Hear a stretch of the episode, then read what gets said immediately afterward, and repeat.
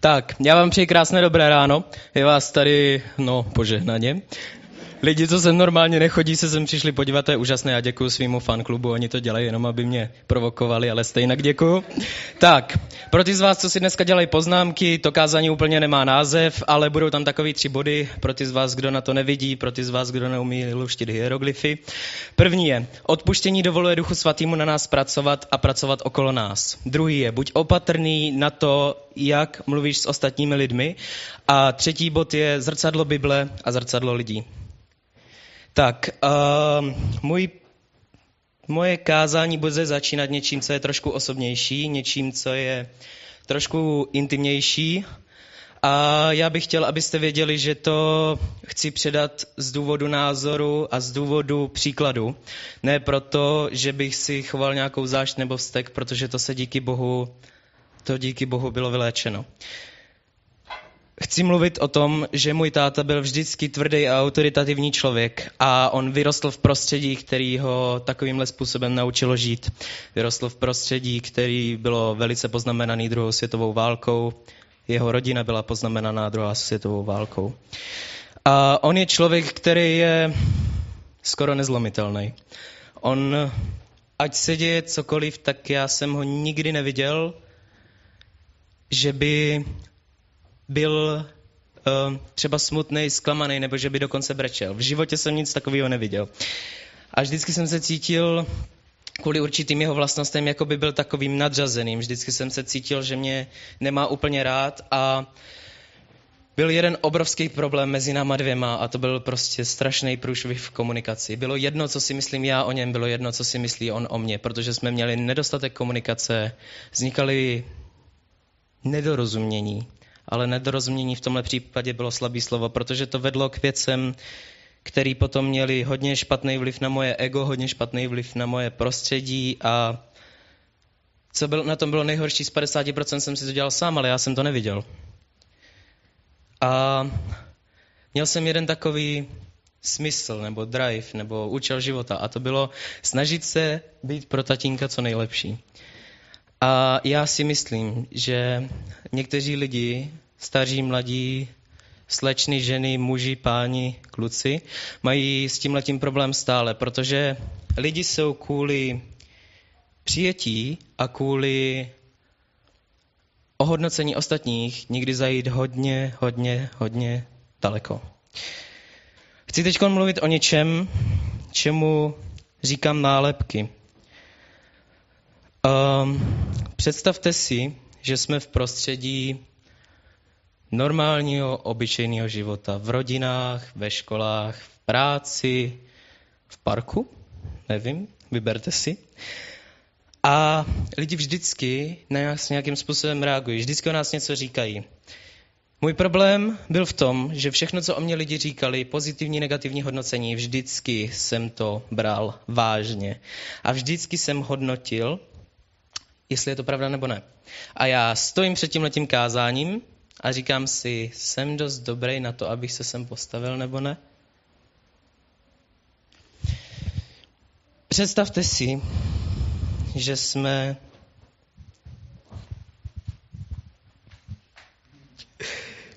že jsme ve škole a já jsem váš, doteďka jste si mysleli, že jsem váš kamarád. Do teďka. Ale já se rozhodnu, hele, to jsem nepsal, já to byste mohli přečíst. Já se rozhodnu, že řeknu tady Slávečkovi, že je tlustý. Je, yeah, pardon. Rozhodnu se, že řeknu Helence, že ji tady nechci. Rozhodnu se říct mýmu pastorovi, že je divnej.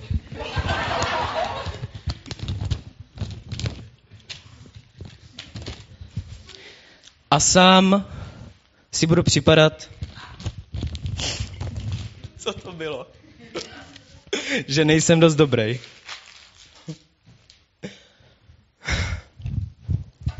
Po každý, a teď s naprostou vážností, když nám kdokoliv řekne cokoliv, co se jakýmkoliv způsobem dotýká našich emocí, tak nám to hoří v paměti. Když vám někdo řekne něco hnusného a dotkne se to vašich emocí, tak je to jako kdyby někdo vzal cejch takhle vám to vypálil do hrudi. Když jsou to lidi, na kterým vám záleží, tak to umí udělat pěknou jizvu. Všechno, co je propojené s emocema v našem životě a týká se to žen i mužů, hoří v našich pamětích, dokud to nezačneme nějakým způsobem přehodnocovat, nějakým způsobem s tím pracovat. Pokud to jen tak přejdeme, bude to pálit dál. A já jsem prostě bral pořád dokola to, co o mě lidi říkali. Jedna nálepka, druhá, třetí, čtvrtá. A já to zobrazuju jako nálepky, ale představte si, že jsou to ty cejchy. Jaký to asi má na nás vliv? A dobře, tak to pálí, fajn, něco udělali. Ale teď já to vezmu, začnu to řešit. To je jiný podobenství. Představte si, že vezmu takhle asfalt, pěkně horký, pěkně prostě. Takhle si v něm namočím tu ruku.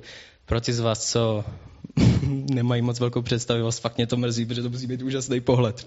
A takhle si to začnu patlat všude po obličeji a říkám si, jo, to je super, já se v tom tady budu hrabat a teď to takhle lepí a všude se to matlá a prostě...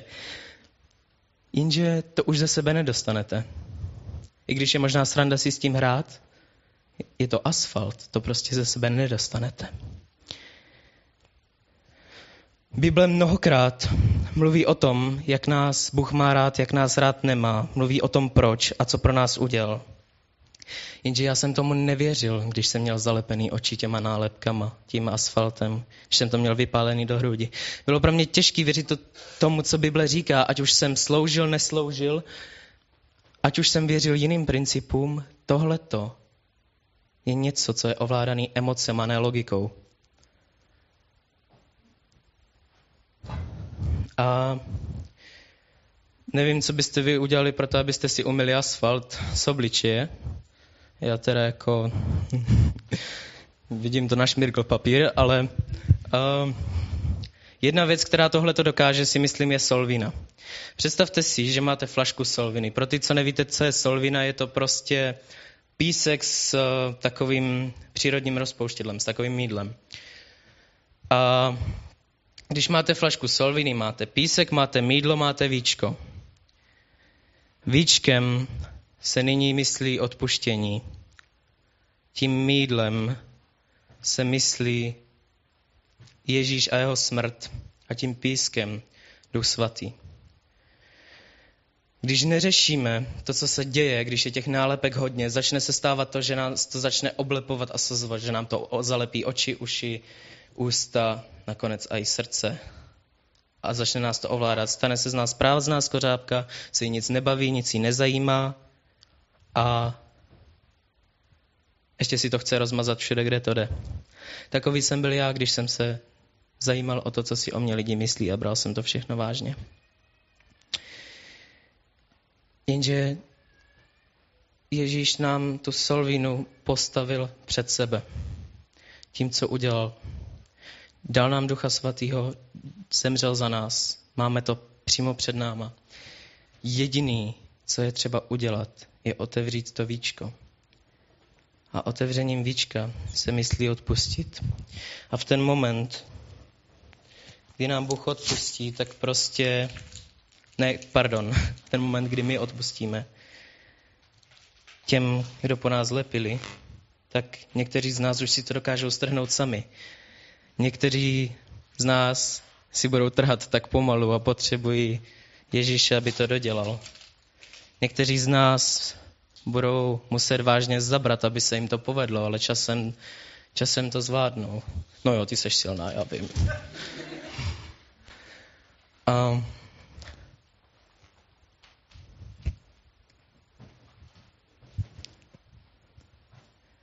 ale bez odpuštění to zůstává pořád horký. Chtěl bych se teď podívat na Davida, který se později stává králem, ale chci se podívat na něj jako na malýho. On byl nejmladším synem a říká se, že byl i malého zrůstu. Což, eh, jak Štěpán mi později vysvětloval, znamenalo tehdy, že jste vlastně neměli v podstatě žádný práva. Jako poslední syn jste neměli žádný práva na rodinný majetek, neměli jste jakoby takovou hodnotu v podstatě. Byli jste ten poslední, za kterým by šlo jakýkoliv dědictví z té rodiny. Jenže Bůh přichází za ním a říká, já s tebe udělám krále. Toho posledního. A tohle je to, co chce Bůh, aby jsme vždycky věděli, že nás miluje, že pro něj jsme dost dobrý, že nás má rád, že prostě ne, já tě tady chci, Helčo, protože jsi člověk, který má úžasné vlastnosti, který prostě je skvělý tanečník. Já tě tady chci, protože ty pro mě jednou můžeš být úžasným nástrojem. Ne, Slavku, ty nejsi tlustý, jako možná to tak vypadá. možná si to o tobě lidi myslí, ale já vím, jaký jsi uvnitř, já vím, jaký jsi zvenku, já jsem ti spočítal vlastně na hlavě a já říkám, že to není pravda. Já říkám, že to není pravda, to, co o tobě lidi říkali. A ne, Štěpáne, ty nejsi divnej. Ty jsi pro mě obětoval hodně a pro lidi to může představit, připadat nepředstavitelný, připadat divný, připadat hloupý.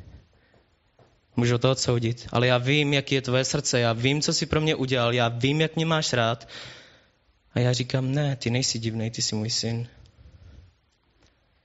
On řekl, že je ochráncem slabých. To je ten Bůh, o kterým pořád mluvíme. To není otec, který zraňuje, přítel, který dává díku dozad. On je láskou, jak se sám sebe popisuje. A tenhle Bůh říká, miluju tě. Říká, Davide, já z tebe udělám krále. A David neměl nic. Měl jenom, neměl žádné postavení, neměl žádnou krev královskou, neměl nic. Jediný, co měl, byla víra. A skrze víru on se potom stává tím, co po něm Bůh chce. Jediný, co David musel udělat, bylo prostě se rozhodnout, že udělá to, co po něm Bůh chce. A on už udělal potom za něj všechno. On dal jeho kamenu tu nadzvukovou rychlost, protože jinak si nedokážu představit, že to někomu prorazí hlavu. A on mu dal to království. Ale ten krok, který tomu předcházel, byla víra. Ten krok víry. Když uvěřil tomu, že není malé, bezvýznamné dítě, jak ho popisovala situace v jeho rodině, stává se králem a poráží Goliáše. Naším Goliášem často právě bývají věci, co o nás lidi řekli. Tak vás chci teď poprosit, hledejte pravdu.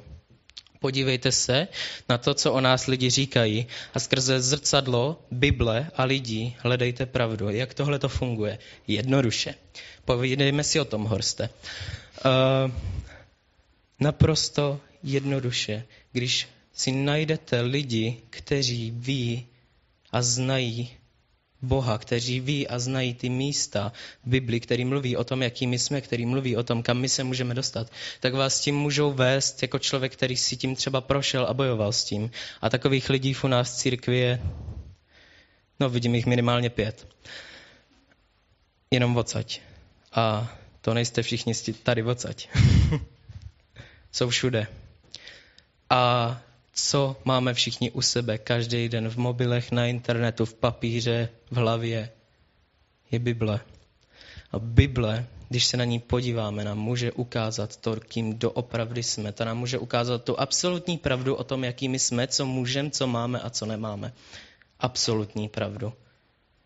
Ten moment, kdy se my učíme věřit Bibli, tak už máme z poloviny vyhráno. Pak už následuje jenom to odpuštění. A pro ty, co, pro ty z vás, já doufám, že tady někdo takový není, kdo se dostali do bodu, kdy už vlastně nevíte, co chcete, kdo jste a kým chcete být, tak znova hledejte. Hledejte lidi, co vás inspirují, hledejte lidi, kteří víte, že prostě na jejich životě se odráží to, že následují Boha. A nechte se inspirovat, však můžete tvořit to, kým jste.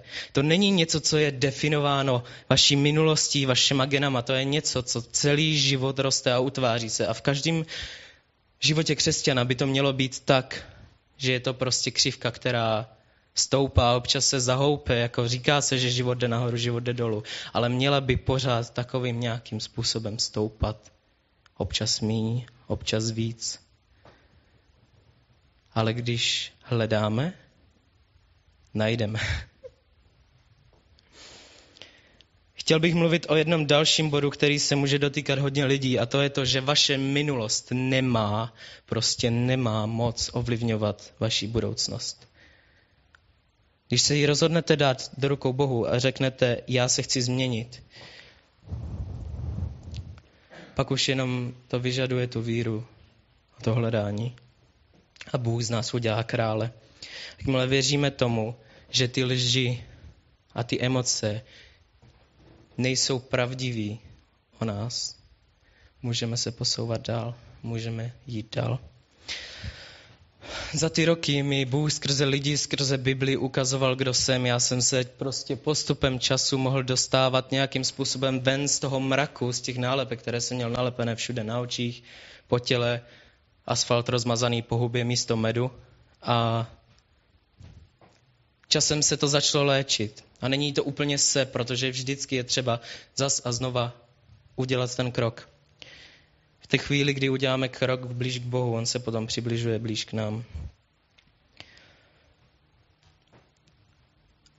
Jenže i přesto, že jsem se už dokázal potom nějak dostat dál, že jsem se dokázal zbavit určitých prostě věcí, které mě neustále srážely k zemi, byla jedna věc, co mě neustále zabraňovala v tom emocionálním setkání se s Bohem, v, tom emoci, v, té, v té emocionální víře v to, že to, co se děje, je pravda, že to, co Bible říká, je pravda. Já tomu můžu věřit v hlavě, ale v srdci to pořád nebyla pravda. A to, co mi v tomhle bránilo, bylo odpuštění. Protože odpuštění je něco, co má neuvěřitelnou moc. Skrze, od, skrze to, když jsem potom dokázal odpustit mýmu otci, Bůh okamžitě začal pracovat na mě a skrze mě potom s mým tátou. Okamžitě já jsem se vrátil z Chrisfestu a dostal jsem profackováno, že jakože čau, tady jsem, dělám věci pro tebe, ale dokud ty neodpustíš, tak já prostě nemůžu, protože já jsem ti dal na vybranou. Dal jsem ti na vybranou, Davide, a pokud ty se rozhodneš, že ne, tak já nemůžu ti dát do života svého ducha, nemůžu ti dát do života prostě svoji lásku, když ty ji odmítáš svýma činama a svým postojem v srdci. Když neodpouštíme, je to jako kdyby jsme každý den jedli jed a čekali na to, až ten druhý umře. Když neodpouštíme, jsme jako malé děti. Znáte to, jak oni se schovají a říkají, teď mě nevidíš, teď mě nevidíš. Takhle jsem si já hrál 17 let mýho života. Když neodpustíme, stavíme klec s neuvěřitelně silnýma mřížema. Stavíme klec, postavíme jednu zeď, druhou, třetí, čtvrtou mříží a teď vidíme toho člověka za těma mřížema a říkáme si, jo, on je za mřížema a já jsem mu teď určitě strašně ublížil tím, že jsem mu neodpustil. A mám ho za těma mřížema a teď budu celý život prostě tady stát a dupat si za těma mřížema a když by náhodou přestali být lesklí, tak je pořádně ještě vyleštím 40krát, aby to bylo skvělý všechno, protože ho mám za mřížema, jo. Jenže když se rozhlídnu okolo sebe, tak ty čtyři zdi jsou okolo mě a ne okolo toho člověka. On sice je za mřížema, ale na té správné straně. Neodpuštění svazuje a uvězňuje naše srdce, ne toho člověka, vůči kterýmu chováme zášť. Nedovoluje nám to s ním potom jednat tak, jak bychom chtěli, nedovoluje nám to potom naplňovat biblické principy, spolupráci s tím člověkem nebo jakékoliv konverzaci vlastně s tím člověkem, potom přichází zahořklost a to už je fakt extrém. A to je něco, co se znova vrije do emocí, není to ani vidět. ale je to tam a po každý se to vrátí, dokud my nedokážeme doopravdy odpustit. Jak odpustit v takovémhle stavu? No, to je dobrá otázka. Uh, mě doopravdy pomohla jen modlitba. Tohle je něco, co si myslím, že dokáže asi vylečit už jenom Bůh, protože v hlavě to můžeme mít znova, ale v srdci je to problém. A mě pomohla modlitba, ve které jsem vyznal každou věc, co Bůh, eh, co Bůh, omlouvám se, každou věc, co Otec vůči mě udělal, každou křivdu. A řekl jsem, Bože, já ti to dávám do rukou a já mu odpouštím. Na slovo odpouštím jsem se cítil volně. A pokud je prostě, samozřejmě je dobré modlit se s někým. Já jsem to musel udělat s někým, protože jinak by to prostě pro mě jakoby nefungovalo. Říká se, že tam, kde se dva nebo tři sejdou v jeho jménu, tam je mezi nimi, že jo. A myslím si, že tohle byl ten důvod. Že jsem to nevyznal. A potom je tu ještě jedna věc, která nám může pomoct. Pokud prostě je pro vás velký problém tohle to někomu říct, pokud jsou to věci tak intimní, které prostě nechcete, aby ostatní lidi věděli, tak zkuste ještě jednu radu, co dělá a říká Bůh. A to je to zavřít se do toho pokojičku. A představte si, že tam stojíte s tím člověkem a řekněte mu to všechno do očí a řekněte mu, já ti odpouštím.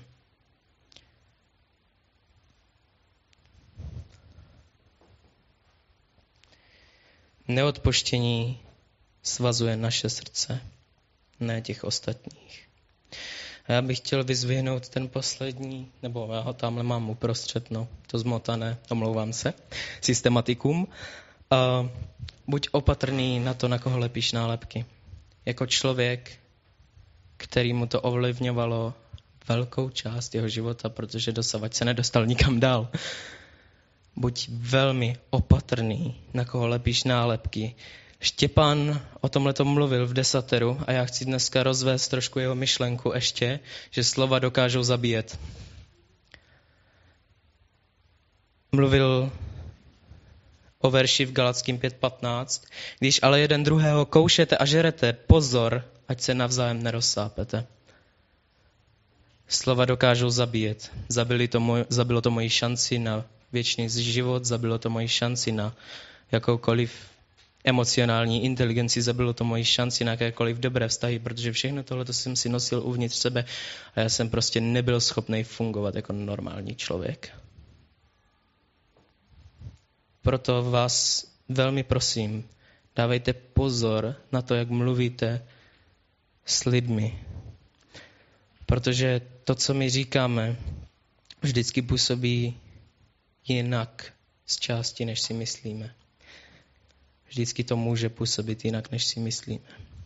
Protože pro nás to třeba nemá takový význam, jako to může mít pro toho druhého člověka.